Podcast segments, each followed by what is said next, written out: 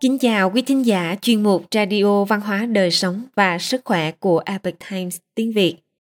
Hôm nay chúng tôi hân hạnh gửi đến quý vị bài viết có nhan đề Câu chuyện lịch sử Tô Vũ chăn dê Bài do dịch giả Tường Vân chuyển ngữ từ bản gốc của Epoch Times Hoa ngữ.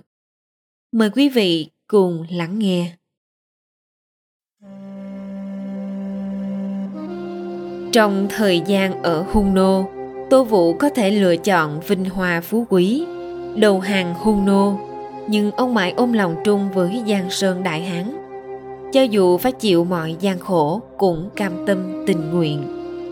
Vào những năm 1920 đến năm 1930, ở Trung Quốc từng xướng truyền bài hát mang tên Tô Vũ Mục Dương Từ. Ca khúc này được sáng tác khoảng 3-4 năm sau cách mạng Tân Hợi năm 1911. Tương truyền, tác giả là một giáo viên trung học ở Bắc Kinh. Trong bài này, lời câu hát Lịch tận nan trung nan, tâm như thiết thạch kiên nghĩa là vượt qua muôn trùng khó khăn, trái tim vững như đá, đặc biệt khích lệ lòng người. Nội dung của bài hát này lấy từ câu chuyện lịch sử Tô Vũ chăn dê vào thời Hán Vũ Đế, Trung Lan tướng Tô Vũ phụng mệnh đi sứ đến Hung Nô, nhưng bị thiền vu Hung Nô bức hàng. Ông thà uống tuyết, nuốt sợi bông, kiên quyết không phục tùng. Sau đó, ông lại bị đưa đến gần bờ Bắc Hải để chăn dê đực. Nói rằng ông sẽ không được thả trở về triều cho đến khi những con dê đực cho ra sữa. Tô Vũ không bị mê hoặc bởi lợi ích và sự uy hiếp không sợ gian khổ và tra tấn. Kiên trì trong 19 năm, cuối cùng vẫn không chịu khuất phục. Hôm nay chúng ta hãy cùng nghe lại câu chuyện Tô Vũ lưu lại trên đất hồ không chịu nhục, dù trời đầy tuyết, đất đầy băng, suốt 19 năm sầu muộn, khát uống tuyết, đói ăn bông, chăn dê bên bờ Bắc Hải. Sau khi Lưu Bang tiêu diệt nhà Tần, kiến lập nên nhà Hán. Biên giới phía bắc của đất nước không yên, thường xuyên bị người hung nô, dân tộc dù một phía bắc quấy nhiễu. Dân chúng sống ở vùng biên liên tục rơi vào cảnh đồ thắng. Hung nô thậm chí đã từng chiếm khu vực Hà Tào, hành lang Hà Tây và dãy Liên Sơn rộng lớn, đe dọa nghiêm trọng đến sự an toàn của Trường An và vùng nội địa Trung Nguyên trở thành nỗi lo lắng dày dứt trong lòng vương triều nhà Tây Hán. Dưới sự trị vì của văn đế và cảnh đế, cho đến thời vũ đế lưu triệt, quốc gia ngày càng hùng mạnh. Bằng tài thao lược quân sự, Hán triều nhiều lần đánh bại hung nô, sát thương quân đội hung hãn, chiếm lại hành lang Hà Tây, đánh đuổi hung nô lùi về phía bắc của Đại Mạc – lúc này mới khiến khói lửa vùng biên giới phía Bắc tạm dừng, mỗi tranh chấp giảm mạnh. Mùa đông năm thứ tư niên hiệu Thái Sơ, năm 101 trước công nguyên, thiền vu hung nô là hưởng Lê Hồ mất. Em trai ông là Thả Đê Hầu trở thành thiền vu. Để mũi bàn giao với nhà Hán được tốt đẹp, Thả Đê Hầu cho thả các sứ giả nhà Hán đang bị giam giữ. Trước tình hình đó, Hán Vũ Đế quyết định thi hành chính sách giảng hòa và liên minh với Hung Nô. Để báo đáp thiện ý của Thiền Vu, vào tháng 3 năm Thiên Hán thứ nhất, năm 100 trước công nguyên, Hán Vũ Đế phái Trung Lan tướng Tô Vũ, phó Trung Lan tướng Trương Thắng và tùy viên Thường Huệ đi sứ Hung Nô. Đưa các sứ giả Hung Nô bị bắt trước đây trở về, còn tặng nhiều tài vật cho Thiền Vu Tô Vũ cầm trong tay tờ tiết điểm xuyết những sợi tơ ngũ sắc, đại biểu cho quyền lực của thiên tử. Xuất lệnh sứ đoàn hơn 100 người bắt đầu hành trình. Lúc đó Tô Vũ 42 tuổi, ông không thể ngờ được rằng chuyến đi này sẽ kéo dài 19 năm. Tô Vũ và sứ đoàn của ông đã hoàn thành sứ mệnh. Tuy nhiên vào đêm trước khi trở về nước, một chuyện kỳ lạ không thể giải thích được đã xảy ra với phó sứ của ông là Trương Thắng. Trương Thắng cùng với một số người Hán từng đầu hàng hung nô trước đây đã bí mật lập mưu. Thừa lúc thiền vu thả đê hầu ra ngoài săn bắn, họ sát hại trí năng về luật của hung nô, sau đó bắt cóc mẫu thân của thiền vu, rồi chạy trốn về nhà Hán. Kế hoạch bắt cóc đê hèn này lại đến từ viên quan ngoại giao cấp cao, khiến mọi người rất kinh ngạc. Sau khi sự việc bại lộ, thiền vu vô cùng tức giận, hạ lệnh bắt giữ tất cả các sứ thần nhà Hán. Hung nô và triều Hán lại bước vào cuộc chiến mới. Sau màn sát nhân đẫm máu, Tô Vũ và toàn bộ đoàn người của ông đều bị bắt. Trường Thắng lộ nguyên hình là kẻ cơ hội, đầu hàng hung nô. Khi Tô Vũ được đưa đến trước mặt vua hung nô hỏi tội, Thiền Vu nói với ông ta rằng bản thân có ấn tượng sâu sắc với Tô Vũ. Nếu Tô Vũ đầu hàng, ông nguyện ý tha mạng. Tô Vũ thảy đều không chấp nhận ý tốt của Thiền Vu, ngược lại còn giải thích. Mặc dù bản thân không liên quan đến âm mưu bắt cóc, nhưng ông cảm thấy mình phải chịu trách nhiệm về hành động của phó sứ. Ông sẵn sàng lấy cái chết để gánh vác trách nhiệm, nhưng tuyệt đối không bao giờ đầu hàng hung nô. Từ đó ấn tượng của Thiền Vu đối với ông càng tốt hơn. Thừa nhận Tô Vũ là bậc anh dũng phi thường, còn sai đại thần thân cận về luật đi khuyên nhủ Tô Vũ đầu hàng. Ban đầu, về luật lấy cái chết để uy hiếp, nhưng Tô Vũ thờ ơ lãnh đạm. Sau đó, về luật lại lấy vinh hoa phú quý dụ dỗ, nhưng những điều này cũng bị Tô Vũ cự tuyệt. Thiện Vũ dùng cực hình để ép bức Tô Vũ phải đầu hàng, nhưng ông vẫn không chịu khuất phục. Ông bị nhốt vào hầm, không cho thức ăn và nước uống. Tô Vũ đói và khát, chỉ còn cách phải ăn băng tuyết trên mặt đất để thỏa mãn cơn khát của mình. Nhưng ông vẫn kiên trung một lòng, không phản bội đất nước. Thiện vũ biết tâm trí Tô Vũ kiên định, không còn ảo mộng nữa, vì vậy đã đẩy ông đến vùng đất không người ở Bắc Hải để chăn nuôi một đàn dê đực và nói Đến lúc nào dê đực cho ra sữa thì sẽ thả ông về. Thiền vũ muốn khiến cho vị anh hùng này cả đời chăn dê, chết cô đơn nơi xứ người. Tô Vũ cầm cờ tiết trên tay đi đến Bắc Hải. ba ngày chăn dê bên bờ biển, ban đêm cô quạnh một mình trong chiếc lều hoang vào cuối mùa đông khắc nghiệt, hung nô cố ý cắt đứt lương thực, tô vũ bắt chuột hoang và đào rễ cỏ làm thức ăn. Tùy viên Thường Huệ đi cùng cũng cự tuyệt đầu hàng. Thường Huệ bị hung nô giam giữ trong lao ngục của quan phủ tù si, dùng muôn vàng khổ dịch để hành hạ ông, mưu tính sằng bậy, dùng uy lực bạo liệt khiến ông khuất phục và phản bội nhà Hán. Tuy nhiên, Thường Huệ trước sau không bao giờ quên bản thân là sự tiếc của Đại Hán.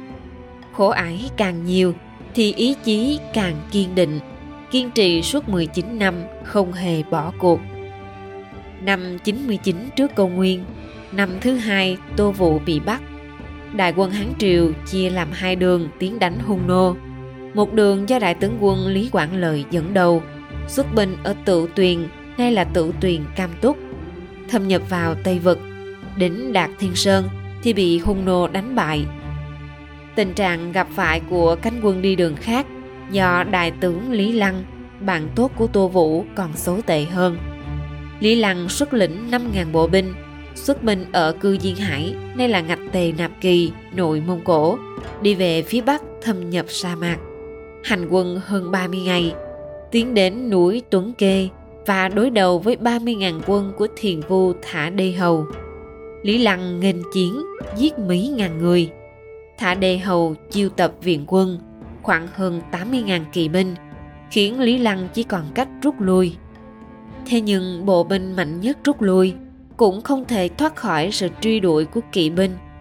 Quân hung nô chia thành hai cánh, khai triển ở trái và phải, kẹp chặt binh đoàn của Lý Lăng vào giữa.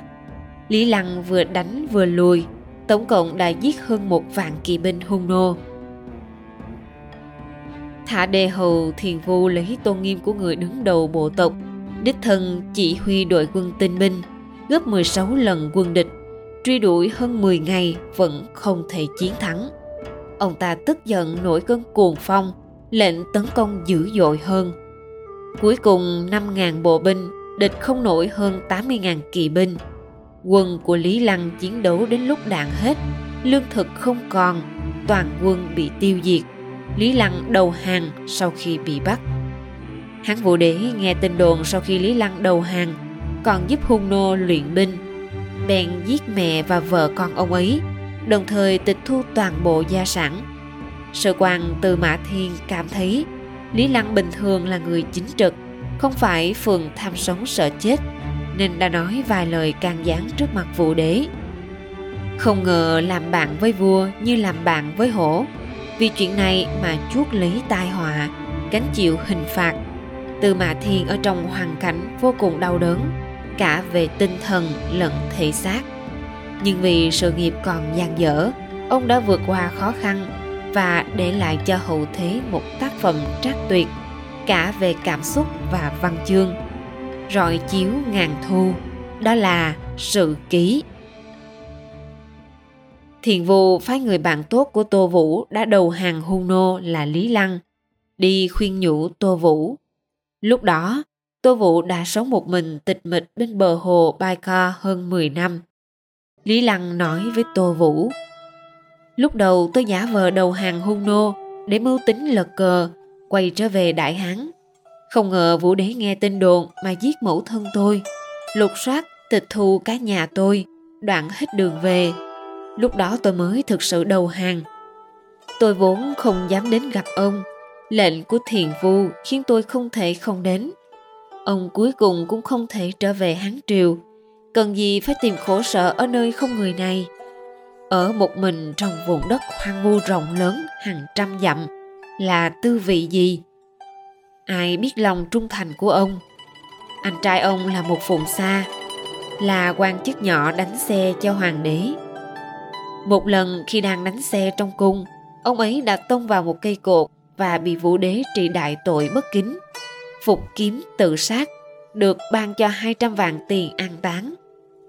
Khi em trai ông phụng mệnh hoàng đế truy bắt tội phạm, vì không thể hoàn thành nhiệm vụ trong kỳ hạn cậu ấy hoảng sợ đến mức uống thuốc độc mà chết. Lúc tôi xuất chinh đánh hung nô, thái phu nhân là mẫu thân của tô vũ, không may qua đời. Tôi tống tán đến dương lăng. Nghe nói thê tử của ông đã cải giá. Con cái ông hơn 10 năm không có tin tức gì, sống chết không rõ. Cuộc đời như sương mai, sao phải khổ nhiều thế? Hơn nữa, vũ đế đã lớn tuổi, pháp lệnh vô thường hàng chục đại thần vô tội bị lục soát nhà cửa. Nếu có trở về đất nước, tốt xấu còn không rõ. Ông chịu nhiều đau khổ như thế vì ai? Hãy nghe lời tôi đi. Không cần kiên trì nữa. Quay trở về cũng không còn ý nghĩa gì nữa. Tô vũ đáp, vì giang sơn đại hán, tôi tình nguyện lao vào nơi tăm tối. Dù có chặt đứt tay chân nấu canh nóng, tôi cũng sẵn lòng bề tôi phụng sự vua. Như con phụng sự cha, con chết vì cha, không có gì thù hận. Xin ông đừng nói nữa. Nếu nhất định muốn tôi đầu hàng, tôi thà chết ngay tức khắc. Nhìn thấy lòng trung thành vô điều kiện của tô vũ đối với dân tộc, quốc gia, lý lăng thở dài. Ông thực sự là một nghĩa sĩ kẻ đã đầu hàng là tôi đây. So với ông chân thành hết mực như vậy. Thực sự là một tội nhân tội nghiệt thông thiên. Sau đó lý lăng xấu hổ rút lui. Không lâu sau vũ đế qua đời hán chiêu đế lên ngôi. Năm thứ hai niên hiệu Thủy Nguyên, năm 85 trước công nguyên. Hồ Diễn đề kế vị thiền vu của Hung Nô, muốn thân thiện với Hán Triều, hai bên hòa thân. Có một lần, sứ giả Hán Triều đến Hung Nô, muốn thỉnh cầu thiền vu thả Tô Vũ, nhưng thiền vu nói dối ông đã qua đời. Sứ giả nhà Hán không rõ sự thật, nhất thời không biết làm sao cho phải. Lúc này, Thường Huệ người đi sứ đến Hung Nô cùng với Tô Vũ năm đó đã mật báo cho sứ thần nhà Hán về tình hình của Tô Vũ. Sứ thần không tiện và trần những lời dối trá của thiền vu. liền xoay người nói với ông ấy rằng, Hán đế đã bắn được một con nhạn trong khi đi săn. Trên chân nhạn buộc một bức thư, kể rằng Tô Vũ vẫn đang chăn dê ở Bắc Hải. Thiền vu sửng sốt, cho rằng đó là sự tương trợ của các vị thần. Vì vậy miễn cưỡng đồng ý cho nhóm người Tô Vũ trở về. Tin tức truyền đến, Tô Vũ vui mừng quá đổi mà rơi lệ, nước mắt thấm đẫm cả áo. Lý Lăng bày tiệc tiễn đưa, nhân lúc uống rượu ngà say, Lý Lăng múa hát.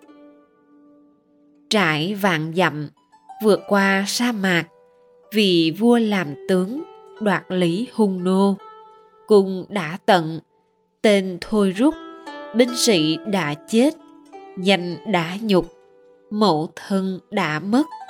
Tuy muốn báo ân nhưng bình an trở về ư. Ông hát xong thì kêu gào mấy tiếng sau đó che mặt rời đi. Vào năm thứ sáu niên hiệu Thủy Nguyên, năm 81 trước công nguyên, không nhục sứ mệnh, đoàn người của Tô Vũ và Thường Huệ 19 năm như một ngày, cuối cùng đã trở về Hán Triều. Sứ đoàn hơn 100 người lúc đó, người mất, người đầu hàng, chỉ còn lại 9 người theo ông trở về cố hương.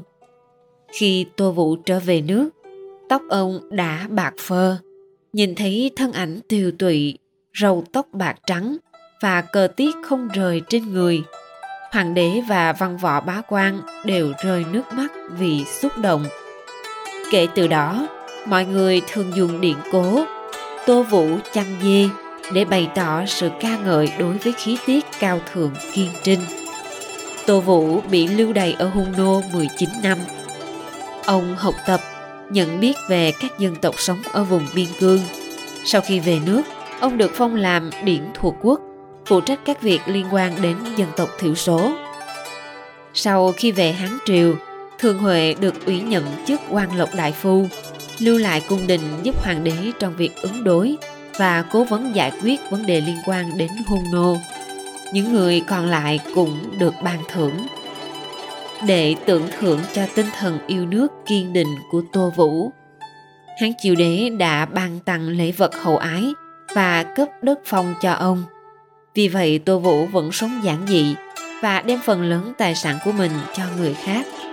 Ông mang bệnh và qua đời ở tuổi 83, năm 60 trước công nguyên. Trong thời gian ở Hung Nô, Tô Vũ có thể lựa chọn vinh hoa phú quý, đầu hàng Hung Nô. Nhưng ông mãi ôm lòng trung với Giang Sơn Đại Hán.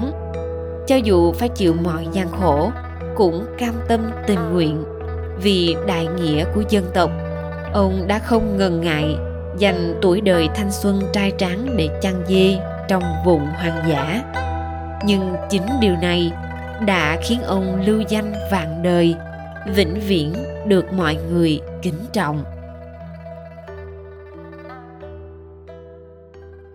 Quý thính giả thân mến chuyên mục radio văn hóa đời sống và sức khỏe của Epoch Times tiếng Việt đến đây là hết.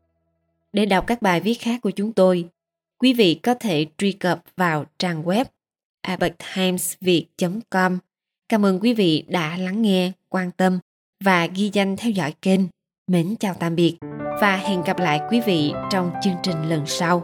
Kính chúc mọi điều bình an và tốt lành tới quý vị cùng người thân.